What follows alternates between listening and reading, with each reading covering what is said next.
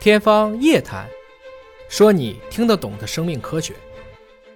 除了说到零点一毫升的这个检测这种新的技术呢，还有一个就是一张眼底的照片。我们之前聊的时候提到过，眼底这个照片怎么个拍法啊？它能看出什么问题来？就是眼底一张照啊，全身疾病早知道。而且这种是无创的，对，无创的，而且特别快，你都不用散瞳。嗯是嗯嗯你坐那，你还没反应过来呢，啪，拍完这了种，真的光一特别闪好。嗯，你的图片就上去了。不用说要睁大眼睛，不要眨眼，瞪着，不呃，不用不用嗯不用啊！！刚刚您说坐下去，还没反应过来就呢，结束了，就起来了，真特别哦好。也没有什么伤害、疼痛、没有什么刺痛，什么都没只有是吧？诧异，怎么 这么快就？是给结束了。你 就是给你拍张照的感觉，就不像大家过去说做个检查，CT 核磁，嗯对哎呀摆半对，天，没躺有，半啊他天，能看哪些东西？它会采用的这个智能提取的这样技术，把你眼底的各个部位，像视乳头、像视网膜的静脉、视网膜的动脉、黄斑、管径的粗细、整个颜色有没有硬性渗出、有没有出血、有没有软性渗出、棉絮斑等等异常，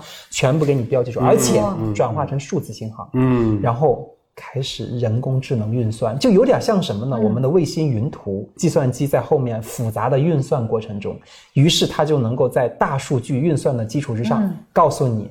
你可能会发生什么问题，哇你现在正在发生什么这个问题。好好啊，但是您说的这么先进的技术是所有的三甲医院都会有的吗？还是说其实是在少数的专科医院才会有的？没有这个技术呢，其实并没有说完全的在三甲医院去普嗯及，因为它更多的用于前端的筛查。人群筛嗯查，对去了三甲医院的都是眼睛有有有病的了，对他对对已经有问题对了，对对，那就需要对哦医生去再进一步判断。那我们在哪儿能做到这个呀？这个像有一些体检中心已经开始可以，已经开始可以做了对对对哦是。是，等于他筛出问题之后，您再去找医生，对吧？我们把这个技拿到报术告以后已经用在了一个公益项目上，因为我们有一种病叫嗯巨细胞病毒性视网膜炎，这个病专门发生于什么呢？就免疫力特别低下的人，像这个白血病做骨髓移植术后，嗯嗯它的比例多少呢？百分之五。嗯但是你不知道他什么时候得这个病，你不可能让一个患者天天来你这查眼嗯底。对对对，全国能看眼底的医生三千个，全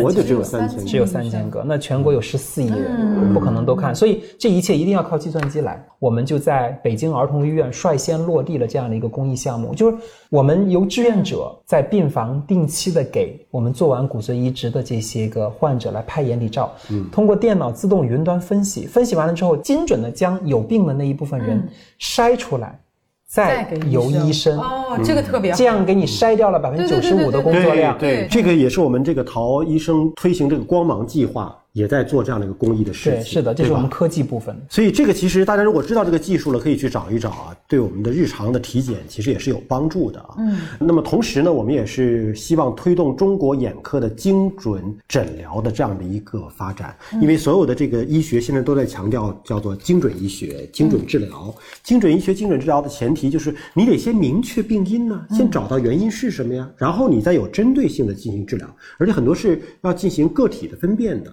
它可能有一些个体化的差异。比如说，同一个疾病到您这儿来了，人不一样，会不会治疗的方式啊，或者治病原因呢，都不一样。百分之百不一样，百分之百甚至同一个病、同一家人都不能一一样。家人对，哦，其实这里头呢，就是说实话呢，为什么会特别复杂？嗯，因为其实我们原来都学过数学嗯哈、有方程式，你常常会发现，你改变了一个自变量，嗯就 x 一、x 二、x n，你嗯只要再增加一个自变量，有可能你的 y 就会彻底改变。嗯哦，在这里头，甚至包括患者的职业也有关系。为什么我这么坚定的学医？因为在这个我从医的这些医学生的这些生涯里头，有无数让我感动的故事。对对曾经我第一次跟着我的老师在急诊室值急诊的时候，就遇到过一个中年男嗯性，他是便秘好多天了，嗯，但是一直没有功夫来看病，因为单位是给他一个很紧急的一个任务啊，工程师就水电站，然后呢去建设，